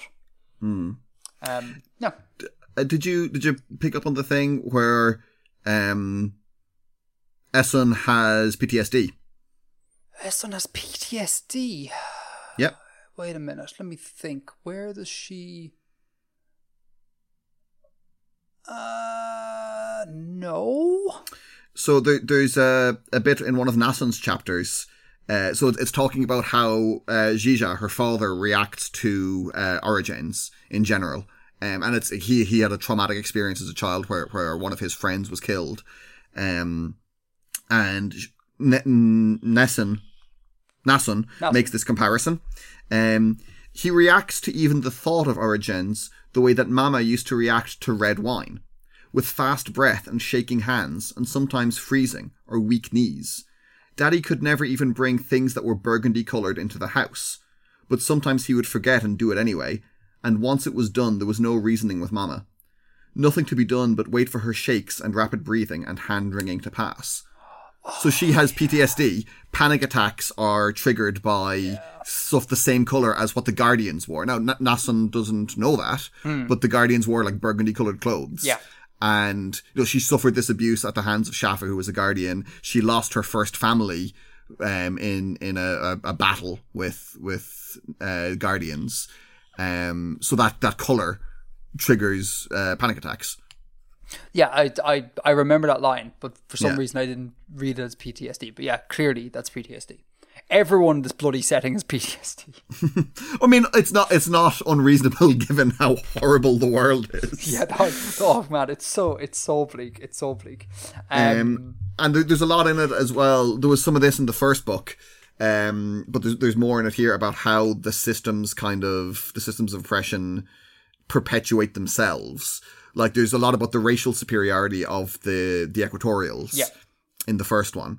Um, and it's it's given like again it's it's not it's not like ca- cartoon villain it it's, it is given a, a context and it's given a, a an in world justification as in the, a, way that people can justify it um but there was a line here um uh from one of uh, chapters ab- about um you know obeying the the strictures that were put upon them you obeyed once because you thought it would make you safe uh, so the, she went along with how things were in, in the fulcrum under the, the existing system because she thought that was how I can I can survive, and that's shown to be false. And there's another line. Um, sorry, let me find it here. I have I have uh, highlighted a bunch of things. Um, Alabaster says to her about the about the magic when they discover that there is this this other power kind of parallel to orogeny.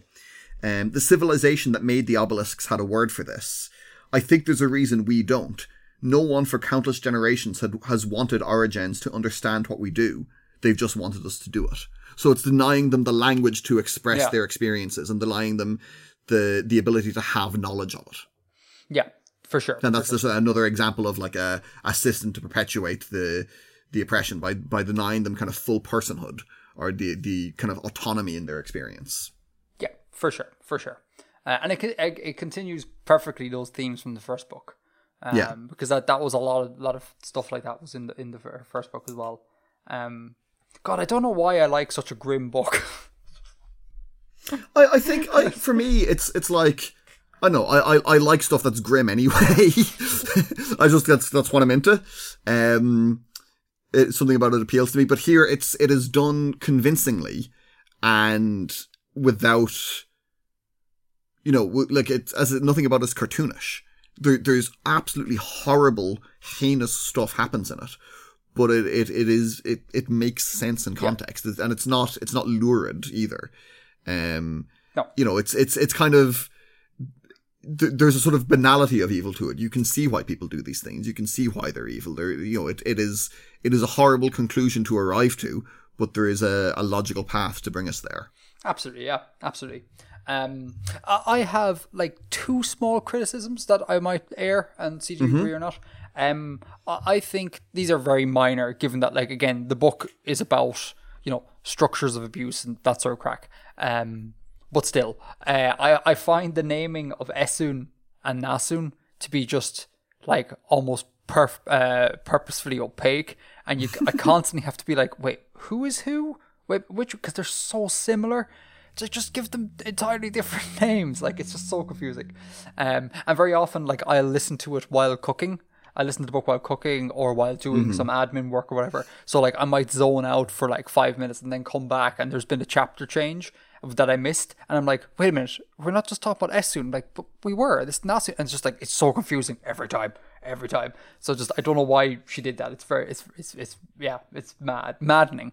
Um, and then the other thing is that I think, although I really enjoyed this book, I don't think it's as good as the first book because I think the first book had you know that gimmick, um, with the whole like reveal and the the three people are one person, that sort of jazz, which is a real kind of like bums off the seat moment.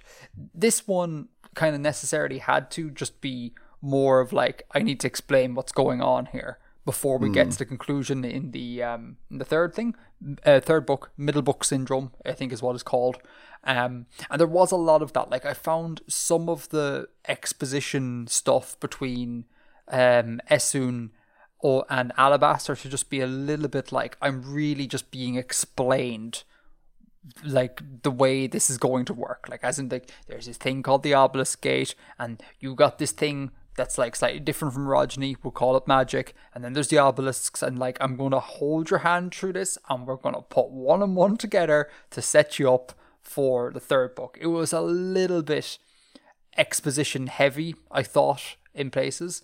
Hmm. And it didn't have yeah, it didn't have the feel of like a, a grand sort of adventure. It, it felt very much like, you know, Essun is stuck in this one place because she has to be pinned down because she needs to be talked to about what's going to happen in the third book. So I think it suffered from a little bit. And I did a little bit of Googling around, and apparently opinions on this are like cut down the middle. Like some reviewers are like, this book suffers severely from middle book syndrome, and other other reviews apparently praise it for avoiding middle book syndrome. So I'm a little bit confused as to what's actually going on. But for me, it felt a little bit like this was clearly a bridge book, like. Um, but it did enough stuff with the whole cycles of abuse and that sort of crack um, that it, it, it kept me going. Um, but the first book, I think, is clearly, you know, outstanding, outstanding and it, this one was never going to match it. Mm-hmm. Uh, agree, disagree? Um, I I I just think I'm someone who's not bothered by that kind of exposition, because it's a thing that people say um quite often about stuff, um, and it's the thing we've we've talked about in things before, and it's never really bothered me in places where it's bothered you. Um, Yeah. Do you remember Neal, do you remember your man Stephenson in what's it? What's that book? Oh, Snow Crash. Is it Snow Crash? Yeah. The, the Snow the Snow Crash the book with the metaverse. Yeah, Yeah. I find it gas that Facebook went with that name. I thought that was a bit like do you even understand what you're doing here? Like just I mean, I'm, I'm I'm assuming it was it was deliberate, but it's classic tech pros missing the point of things.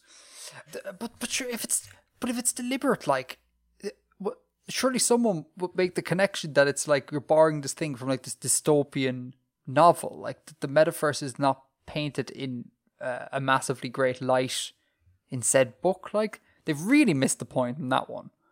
Uh, Again, that's like how many people. There, there- there's actually a, a, a fairly common meme for this of you know looking at cyberpunk and, and people being like, oh yeah, you know, cool technology, and missing that it's about you know exploitation under you know hypercapitalism and you know the alienation of modernism and missing all that stuff and just like oh it's got cyborg ninjas awesome no it's it's not meant to be aspired to Uh, I find it a little bit worrying. Sorry, we're on a tangent here, but I find it a little bit worrying that uh, the CEO of one of the world's biggest uh, corporations um, buys into that, where they're like, "Oh yeah, metaverse, man." Just no, so bad. Uh, cringe-tastic. it's Anyhow, almost like building a fascism applying uh, data theft device doesn't mean that you're smart or insightful about culture exact. That's very eloquently put, though. almost Anyhow, Obelisk Gate. Obeliskate. I have a couple. I have three more points here. Three more points. Go for it. um, that I've taken down. I'm sure other things may arise. Um, uh, there's a celiac character in it. Oh, jeez, I missed that. There's a celiac character. Yeah. Wuda gets sick when he eats certain kinds of grain and is very small and frail because he doesn't get enough good food. And one of the Oh. kids at uh, was it Moon Moonfall Found Moon. Found Moon. No. Yeah, one of the kids at Found Moon. One of the other uh, orogenes in training there. Oh. Um, I missed which that. that, completely. that, seem, that seems like the uh, p- plausible description of, of a, a celiac Mm-hmm. in a in a s- society that doesn't have a diagnosis for that. Um, which I just thought was that was kind of neat. Um, uh, so there was there was a description. Uh, Tonkee gives, a description of something she sees in a museum somewhere, Um, uh, one perfectly round yellow stone, about an inch in circumference. Someone had put it in a glass case, sealed and plastered with warnings not to touch. Apparently, the thing had a reputation for punching holes in people. Do you reckon that's meant to be radioactive? I mean, maybe, but th- does radioactive material punch a hole in people? Like, I, I could see that could be a, you know, third or fourth hand translation of it. Possibly, yeah. I mean, There, there's a there's a, a mineral called carnotite, which is yellow, and and is a, a uranium ore, or is it some kind of like processed? If it's a perfectly round little sphere, is it a pellet of nuclear fuel or something? carnotite from Happy Jack Mine in Utah. Oh, the Happy Jack Mine. um, but I mean, possibly, maybe. Yeah, you'd have to lean heavily into like a third or fourth hand translation of it. Um, yeah, I'm just trying to wonder what else that could be, or is it just meant to be like some some kind of fantasy or some kind of tech thing that we don't know? Yeah, I don't know. Uh, You said she found it in a museum. Was that was that not the part where she broke into like this weird ass like room or something like a could I thought it was like a control room or something. That was that was a different conversation, but Oh, I do okay. have a point about that. Do it, go for it. So you know she she picks up a scrap of iron from something, and then it burrows into her hand, and and uh, Essun has to has to get it out, and, and ends up cutting off Tonkee's arm in the process. Um, Very Star Wars esque with the amount of like limbs being lost. Yeah. um, is that a core stone that the Guardians have? What's a core stone? So the, the, the Guardians have a core stone implanted in their uh. What was that? What the organ is called? They've got something put in, um, something inserted surgically into them. Yeah. Um, and it's it's. I think it's said that it's a piece of metal. Um. Oh, So is is that and like it's Could be. Because that's it's kind of I don't know if it's implied or it's made totally explicit. If it's totally explicit, I missed it, but it's it's implied that that's kind of um something from Father Earth, uh, um that that is is communicating with them, um and that was the impression I got from this passage as well, where it goes into Tonkee and travels up her arm, um and attempts to kind of like take her over or something. Um, Yeah. now, that wouldn't make total sense that necessarily that this like dead civilization had this before Guardians existed, but but maybe a core stone is something from that civilization repurposed. Yeah, it could well be, yeah. Yeah, Um, I I don't know. That's just something that occurred to me. But then, then the question is, why is it there? Um, Yeah, got, like, that, that, that's what I mean. It wouldn't necessarily make sense that they, that was like they kept core stones there, and that was it was meant to be a core stone, but that that is a some artifact and that is used now as a core stone or Hmm. became repurposed as such. yeah, yeah, could well be, yeah. Um, Do you know what I find? Sorry, just interrupt a little bit. I find a little bit uh, frustrating is that I get the impression that the Stone Eaters like know a lot of stuff uh, that th- they just are not telling to the characters for like reasons. Um, Yeah. Sometimes I find that a bit annoying because I think in that scene in the control room type thing, there was a Stone Eater present there. I- I'm pretty sure that the Stone Eater could just turn around and be all like, "Yeah, I know exactly what that thing is." Um, eh, you know, here, here's here's everything you need to know. Um, but that's just not told to us. And uh, I, if I recall correctly, I don't think it's very satisfying because I think there was one point where uh, the the Stone Eater with Alabaster was interacting with Essun, and uh, the, the Stone Eater. Antonite, Uh, yes, exactly. Uh, antimony, antimony. antimony, Um, an- an- antimony. and the uh yeah and, and it was basically like you're oh she kept saying things like you're not ready for that and it's kind of like that sounds like a real sort of like i have all the answers but i'm just not going to give you them because like plot um that's a bit frustrating when you have these like all-powerful beings and they just refuse to tell people what's going on. Just tell her what the bloody iron spike is about you know?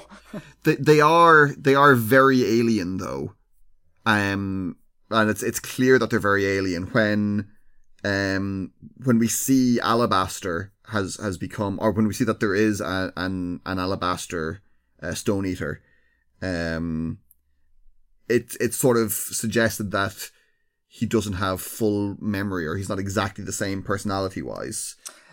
Um, oh, so the, the passage is only its eyes are black, and though they watch you with only faint recognition, with a puzzled flicker of something that might be memory, something about those eyes is familiar. So it's not 100% the same necessarily. And then there's there's this really creepy thing that um Hoa says in one of his um one one of his passages. The the doctor says, "Oh, you are you going to are you going to go eat um Essun's arm because Essun's arm has become stone?" Um and Hoa and Hoa says, "No, no more than you will eat her other arm. Some things are simple decency." Which is just, like that's totally alien. Like that doesn't make any sense. like a simple decency to not eat someone. Um, maybe this is meant to be delivered with a sort of uh, wry humor, but that doesn't the, the impression I get from their character overall. Um, so like they are very very alien. Yeah, I, I take that, but uh, yeah, I guess maybe when I was reading, I just didn't th- that alienness didn't reach a point for me where it felt a, a satisfactory explanation why they aren't just explaining everything that's going on. Yeah. Um, but yeah, no, I take your point. Um, yeah, how how do you? I know you're not a visual person, but how do you visualize the the Stone Eaters if you visualize them at all? it's kind of like I guess sculptures, kind of, and they they at the bottom they kind of flow. You know, you know Doctor Who. I'm gonna get the name wrong, but you know those the, weeping The weeping Angel- angels. Yeah, I see them as the weeping angels. yeah, because it is it is said sometimes that you, you don't necessarily see them in motion; you just see them being in a new place. That they, that's that's mentioned a couple of times. There's yeah, there's loads of times where it's all like you know I was looking at Antimony and then she just wasn't there, and it's we don't really Yeah. know or it's not conveyed to us how they move. They just did, and now Yeah. they're not there. Um. So yeah, I, I I keep thinking of them as being weeping angels, which I think is kind of a cool vibe, a cool aesthetic. Uh, and then I One- oh, sorry, go on. No, after you. Well, I was going to say I see Hoa as being the kid from Up, uh, but in like in in like fancy dress, weeping angels. It's the kid from Up going trick or treating for Halloween, dressed as a weeping angel. That's Hoa. Anyhow, go on. Yeah, I'm sure you have an astute point after my nonsensical thing there. Go on. Um, the the one character that I do have quite a strong uh, visual thing for is actually Schaffa. Oh, And- hold on before you say anything. Let me. How do I think of him? I think of him as being. How would I describe this? Hagrid from Harry Potter. Mm-hmm. If Hagrid lost just enough weight, right, that he was still kind of like physically intimidating, but gaunt enough to be kind of creepy. Uh, that is how I envisage Schaffa. Okay. What do you think? Um, now this might be totally off base because as I said I'm not very visual and I can't remember how he's described at the beginning of, of Yeah. the fifth season. No, nor, Um, nor can I. But I, I kind of think of him as being like Geralt of Rivia from The Witcher, what? Yeah, I from the Witcher video games. Yeah, I mean- because he, he's he's pale, isn't he? He's pale skinned. Wait, wait, wait. Uh, Hold on. So that, that, that's the. Uh, hold on. The main character from The Witcher. Uh, specifically, the Vi- Witcher video games. More so the video games than the TV show. Okay, hold on. Uh, the Witcher. Yeah, I can see it. I, I, I think that's too handsome. Okay. I Yeah. think he's too much of a leading man there. I think Schaffa's not a leading man. Yeah, that's probably fair. That's probably fair. But again, if you like, if you just, I'm looking at a picture of the dude there, right? Minus the white hair, a skinny Hagrid could be him. Okay. You know, kind of like big, bushy, long hair, beard, um, you know, thin but still robust. I think we're not a million miles away. Hmm. And I think of him as being really soft spoken, like extremely soft spoken, like creepy soft spoken. Yeah. like a sort of like you know school counselor who kind of like never gets angry at you but it's all like now we're, we won't be burning down the school ever again okay like a real sort of like doesn't get angry just quiet and like cutting um and borderline friendly but not um anyway we're on a massive divergence you you said you had two or three points left i think you got through two there No, I got through all three. Oh, that was all three. Okay, cool. So overall, what did you think? God, this has been a haphazard review of this book. It has been a total mess. a Total mess.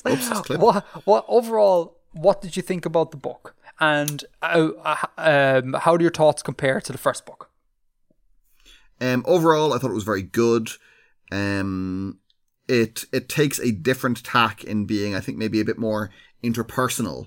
Yes. Um, in its in its misery. um, uh, you know, as you say, it's it's while while it does keep up the kind of the the structural oppression. Um, it it focuses uh, uh, much more on the the cycles of, of individual abuse.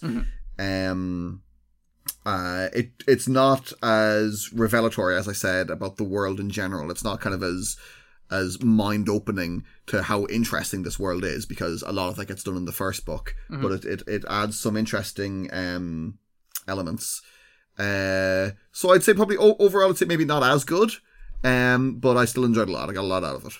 I am with you. I think it's not as good as the first book. The first book was again no hyperbole, one of the best things I've ever read.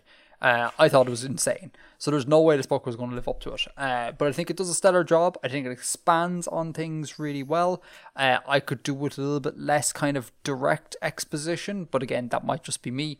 And overall, I really enjoy the juxtaposition of the interpersonal stuff, which is very small, micro scale sort of stuff, with the massive, like, non personal space moon stuff. Like, there was a cool juxtaposition there. One is this giant thing that's going on, overarching everything, uh, but we're actually going to focus on this, like, tiny interpersonal relationships between a very small set of characters. I think that was a fun juxtaposition going on. Mm-hmm. This book was good enough that it's got me very intrigued uh, to finish off the series.